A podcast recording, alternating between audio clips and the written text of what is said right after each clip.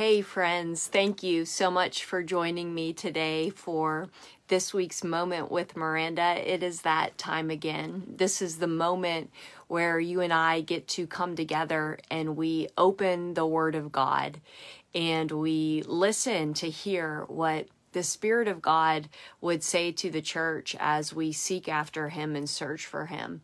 And I am so thankful to be just one voice in the midst of many voices who are heralding the kingdom of God and who are standing for truth and for righteousness in the days that we live in.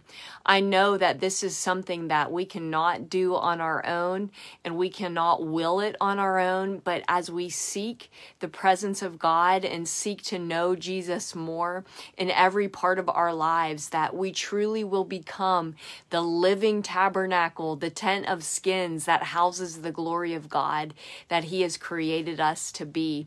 So I want to welcome you today to this moment and into the house of the delighted Father. He is always so happy when we freely come into His house and into His presence. It's in His presence that there is fullness of joy. It's in His presence that I can continually look to Him and not feel ashamed. Why is that possible? Because in the presence of the delighted Father, I know that He's looking at me and He is satisfied and He is happy. And that brings such joy to my heart. It's as I realize that I'm in His presence that faith begins to arise. Faith to believe what He says arises in my heart.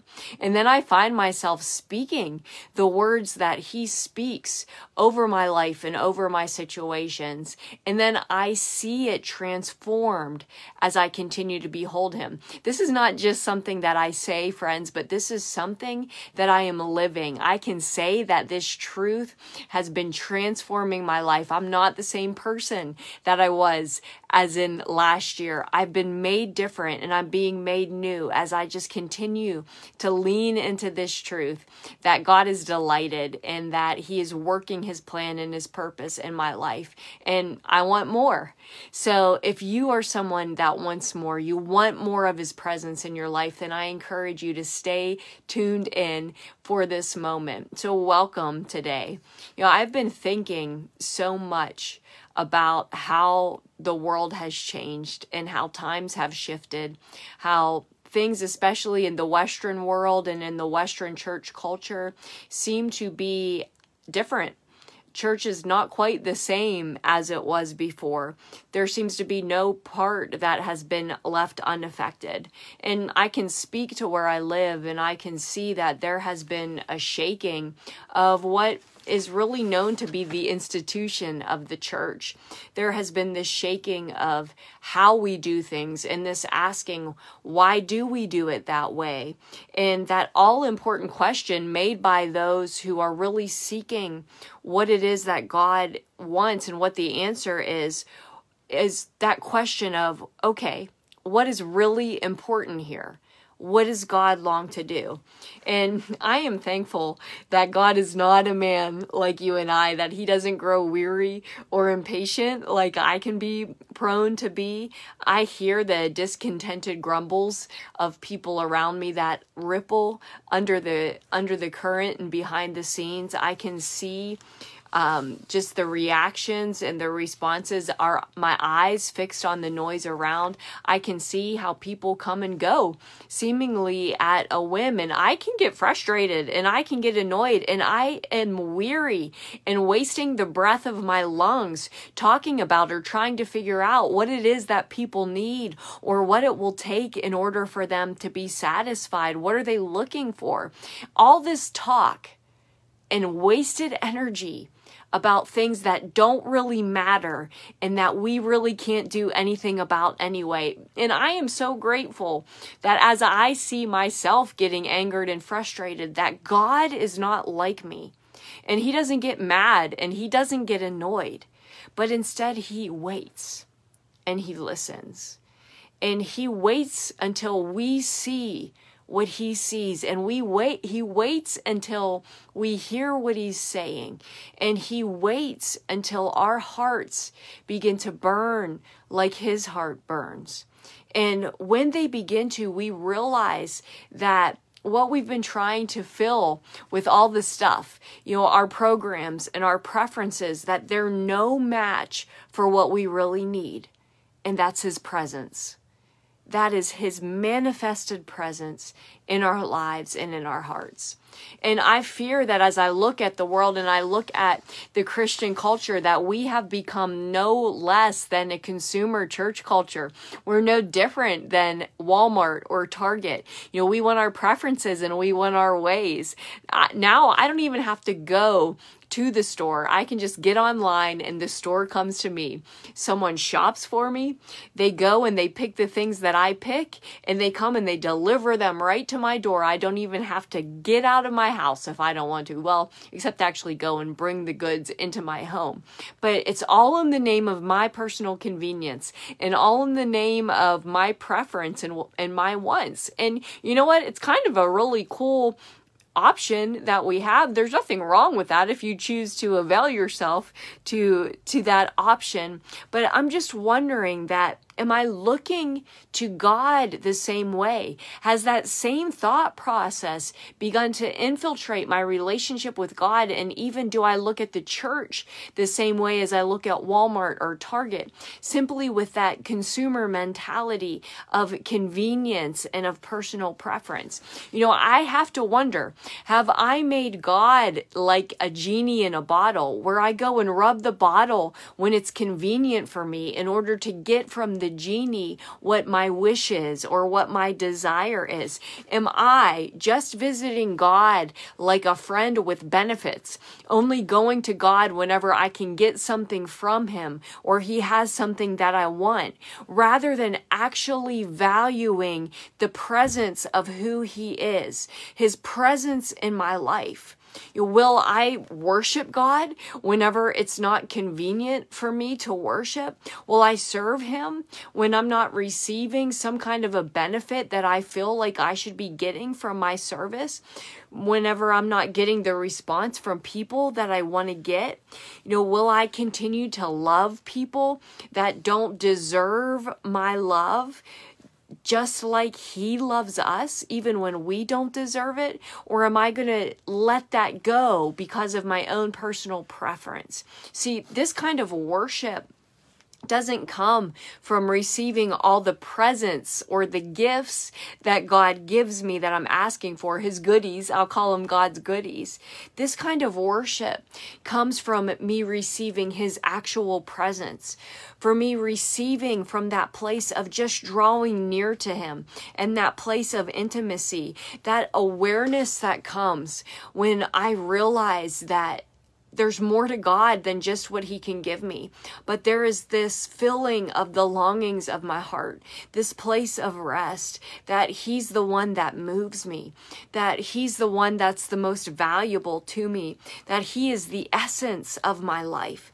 This is where true worship begins to take place, when every part of me begins to become alive unto who He is and who He has created for me to be. See, friends, we need His presence. I don't need His programs. I don't need my personal preference as much as I like it. I don't need it in my life. What I need is His presence. I need that place of intimacy that moves me beyond myself and into this place where I connect with God on a really real level. See, every program, every tradition of man, every idol that I've worshiped in the name of God, it is going to one day fail me, or I am going to one day fail it. It will never be enough, and it will never satisfy, because there's always going to be a new option, and there's always going to be a new way. And you know what? They weren't meant to satisfy. That's why they're dead and they're lifeless idols. It's only the knowledge of Jesus Christ as my anchor in the ever-shifting culture of the world and of the church that will be able to deeply satisfy the needs of my heart. It's His presence alone that will be able to give me rest and satisfaction. And it's His presence alone that will inspire true worship.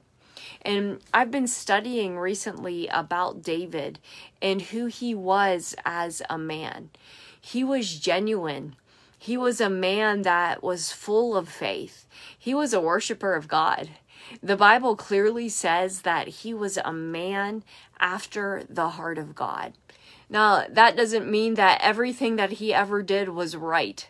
It doesn't mean that he had all of the answers or he did things perfectly. But what it does mean is that he had a heart that desired God. And he desired deeply to do things right. He desired deeply to honor God. He placed a value on the things that God placed a value on, and he wanted to steward those things well. He had a heart that was sensitive to who God was, not just what God gave.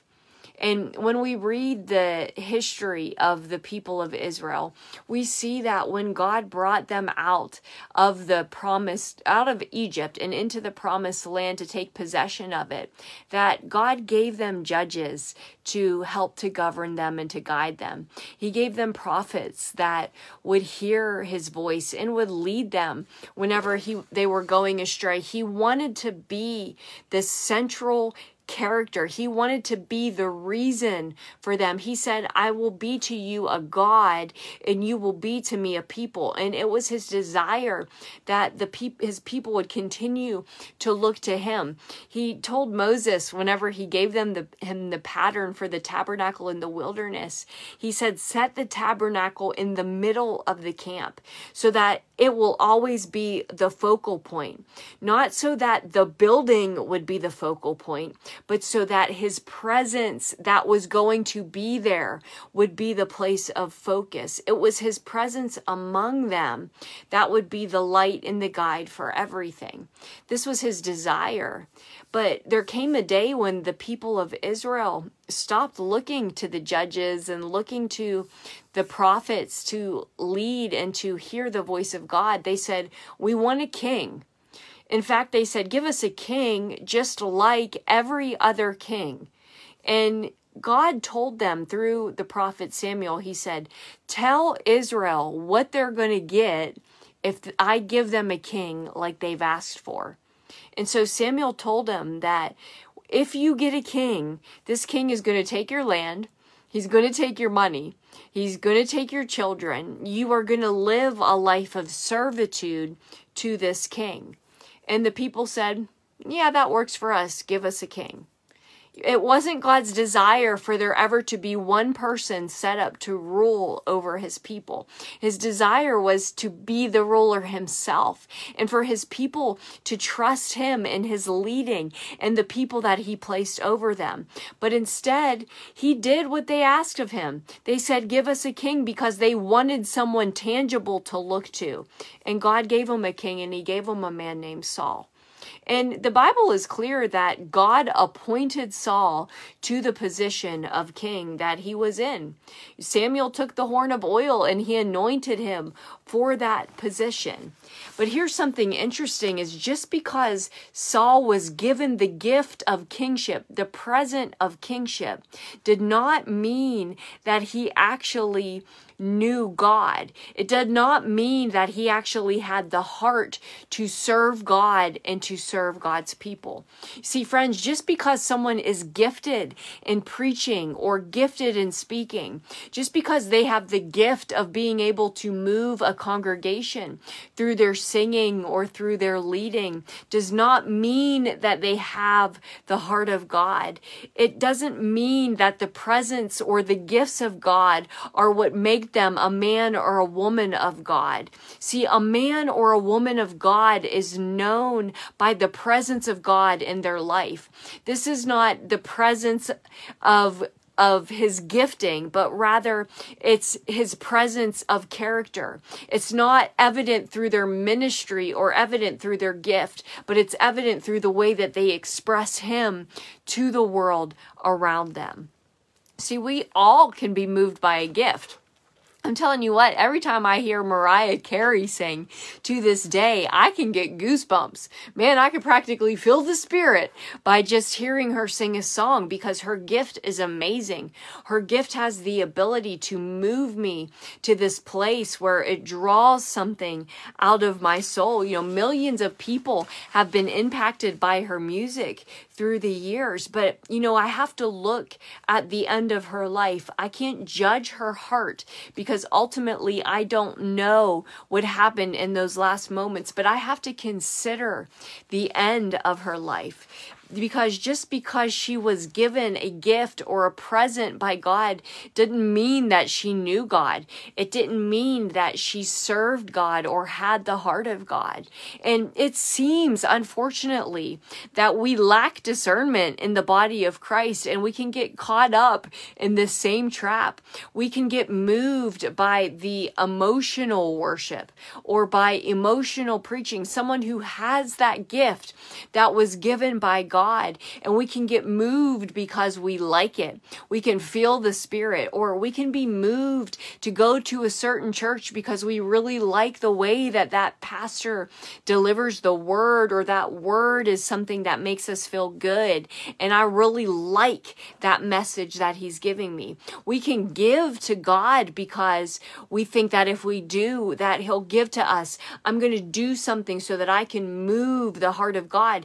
And it sounds super spiritual. It sounds like this godliness, but what it actually is super self-serving. It's actually a form of self-worship that I have just begun to participate in. I'm actually worshiping or valuing my own preference above the presence of God, above who he is and how he actually wants to move in a particular situation. Can I still give to him the same response? Can I still come to his church, come to hear the word given when it's not something that soothes me, something that I actually like or prefer? Can I still come and worship when I'm not getting that same emotional charge or feeling the spirit the same way that I'm used to? See, I know that this can sound like a hard word today, friends, but I'm stirred and I look at my own life as well, because I have been one that has been led in the past by my emotions. I have mistaken gifts for the presence of God, and it's not the same. Emotions are a gift, but emotions are not the guide or the indicator of the presence of God among me. They are a present, they are a gift, but they don't indicate his actual presence in my life or in a church or in a service that I'm a part of. You see, while Saul was king in Israel, the Ark of the Covenant was the symbol of the presence of God among the people. And the whole time that Saul, this man that was gifted by God to the kingship, the whole time that he was the king, he never actually had the Ark of the Covenant come into the tabernacle of God. He never valued the symbol of God's presence among the people more than he actually valued the gift of the position that God had given him. See, the Ark of the Covenant, the whole time, laid in the house of this man called Abinadab, who was a priest that had recovered the Ark of the Covenant from the Philistines when they had stolen it 20 years prior. Why didn't Saul, a man who was gifted with the kingship, why didn't he seek to go and bring the Ark of the Covenant back to the people? It's because he didn't have the value for the actual presence of God. He only valued for the present, the gift that God would give him. He didn't know that it wasn't about the piece of furniture itself, but what it actually represented, the physical presence of God among the people. And throughout his kingship, The only time that we see where Saul ever actually went and sought after hearing from the presence of God, he went through Samuel so often, was whenever he was looking for something from God. He wasn't actually looking for the presence of God to just meet with God for who he was. He was just looking for his presence, for his gifts, the goodies of God, if you will. He wasn't actually looking to know the heart of God. He was just serving to get a benefit from God. He was just using God as his friend with benefits. We can see this in examples in his life. We see this whenever he tried to sacrifice, when he wasn't the one who was supposed to sacrifice. He thought, if I sacrifice to God, then I can get God to move on my behalf because that's what he really wants. No, it wasn't sacrifice that he wanted. He wanted obedience. We can see this, that Saul proved he was just looking for the benefits whenever he got in trouble for doing his own thing and not totally eradicating the Amalekites like God desired. You know, Saul was only ever sorry and came to this place of worship whenever he was afraid that he was about to lose his benefits package. He was afraid that he was about to lose the kingship. He was never truly repentant for what he did because he never placed any value on the presence of God, on who God was. It wasn't that God wanted sacrifice because that pleased him. He wanted sacrifice because he was holy and because his glory demanded it. It was about who he was, not about us trying to get something from him. And Saul never understood this in all of the years of his kingship. He really only wanted a God with benefits. But what about David? What about this second king, King David? What was it that made him a man after God's own heart? Probably whenever I talk about David, you can think of a couple events in his life right off that come quickly to your mind. Two that come to me straight away are David's encounter with Goliath and also his encounter with Bathsheba. We see in one instance where he defeats the giant, and we see in another instance where the giant defeats him. There's these two battles that we are able to look at, one in his favor and one to his shame. But I want you to notice that the outcomes of both of these battles were the same, in that both of the battles allowed David to recognize the value of the presence of God in his life. In the first one, he saw the value of the presence of God on the field with Goliath. He honored God as the one who helped him in the battle. He said to Goliath, he said, "You come to me with a sword and with a spear, but I come to you in the name of the Lord of hosts." See, even as a youth, David recognized that what he brought with him was not his own skill. What he brought was the presence of the Almighty God. It was the presence of God with him that he knew was going to make a difference. He knew it wasn't his stones and his sling. He knew it was because the presence of God was a part of his life. He saw value for the presence of God. It was that value that allowed him to defeat Goliath. But I want you to know that in an even greater way, and later on in his life, David saw the value for the presence of God whenever he recognized that he had sinned against God. He came from this place of a broken and a contrite spirit, this place of a repentant heart. He said, "God, it's against you and you alone that I have sinned." He said, "Don't take your spirit from me. Restore to me the joy of my salvation." What was the joy? Remember, I told you, friends, that in the presence of God, there is fullness of joy. How is it that this man, even before the cross, recognized that it was in the presence of God that he truly had this fullness of joy, and understanding that the face of God was turned toward him? This is what David valued. It wasn't the loss of the child that he and Bathsheba had. It wasn't fear of the loss of the kingship. It was the loss of the presence. He said, restore to me the joy of my salvation. Renew the right spirit within me. See, this is what it meant to actually have a heart after God. So friends, I'm asking myself today, very humbly, in this moment, what am I placing the greatest value on in my life? What am I placing the most value on in my life today? What am I looking for to be the anchor of my soul, to make my life's pursuit? Is it satisfying the preferences of other people? Is it satisfying and letting my own preferences be satisfied? Or am I looking, for a church that suits all of my needs and wants? Do I want a God with a good benefits package? Or do I actually want the God who dwells? Do I want the God that David wanted? Is it the presence or the gifts that God gives me, or is it his actual presence that I desire? And friends, this is a hard one. I want to say, man, I want your presence, God, more than anything. But do I want that whenever, what if he never did another good thing for me?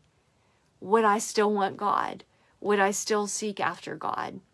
See, I think that this is what made David a man after God's own heart, a man that was a true worshiper. It was knowing the value of God himself, and it was honoring the things that God honored in spite of every other thing. It was coming to the place of repentance when he realized, I have just disgraced, I have just dishonored God. What I just did was against the character of God. Forget about, is this going to get me in trouble? Am I going to lose the kingship? Am I going to lose the presence of God because I have valued his gifts more than him, he himself? You see, it wasn't sacrifice that God wanted. David realized this. It was his heart. It wasn't perfection that God even wanted. It was just a willing heart that would come. See, just like God wanted David, David wanted God. So friends, in this moment today, every good and perfect gift comes down from the Father of lights, in whom there is no shadow of turning. There's no end to his presence if we will just come to him. He gives good gifts, but friends, he is the gift. The gift of his presence is what matters more than any other thing. When my world is shaken and I have nothing left tangible, when old King Saul dies and I am left just with empty hands, do I have him? Is he sitting on the throne of my heart? When all of the preferences of my church shake, do I still find myself drawn to his house? Not because that they have everything I want, but because he's there, because I bring him there, because I want to stir others to know him. See, friends, it's his presence that is the most valuable thing that I could ever receive in my life. It's in his presence that I find, no matter if my preferences met or not, that there is fullness of joy. I want to ask you today, will you seek God today for his presence rather just for the gifts and the benefits that he can bring to your life? Let's pray together. Father, I thank you for this challenging word that you have brought to us tonight. Lord, it's a word that I know is one that will continually have to be stirred up and to be revisited. Because I confess that I can look at the temporary. I can look at the tangible and say, I want something that I can see that satisfies me, something that will make me feel good, something that I can grasp onto, something that I'm happy with. But God, I confess that as much as I can want that I can be changeable in any moment, not even knowing what that thing is that I want, Lord. What I need is your presence. What I need is an awareness of who you are, that when everything else is shaken, that only you will remain, that only you are the one who will truly satisfy every need of my soul. Father, I ask that you would stir within your church the desire to turn away from the consumer mentality of church, but to actually ask God, what can I bring you? What would thrill your heart? And God, what I know would thrill your heart is just someone who comes, just presents themselves before you continually. And Lord, I see that as we present ourselves, that you say, here I am, here's my presence. How about a little joy? So Father, I thank you in this moment today that you teach us, that you draw us, and that you would make us more aware of your presence in our lives, every single moment. In Jesus' name, amen. Stay tuned in for more Moment with Maranda.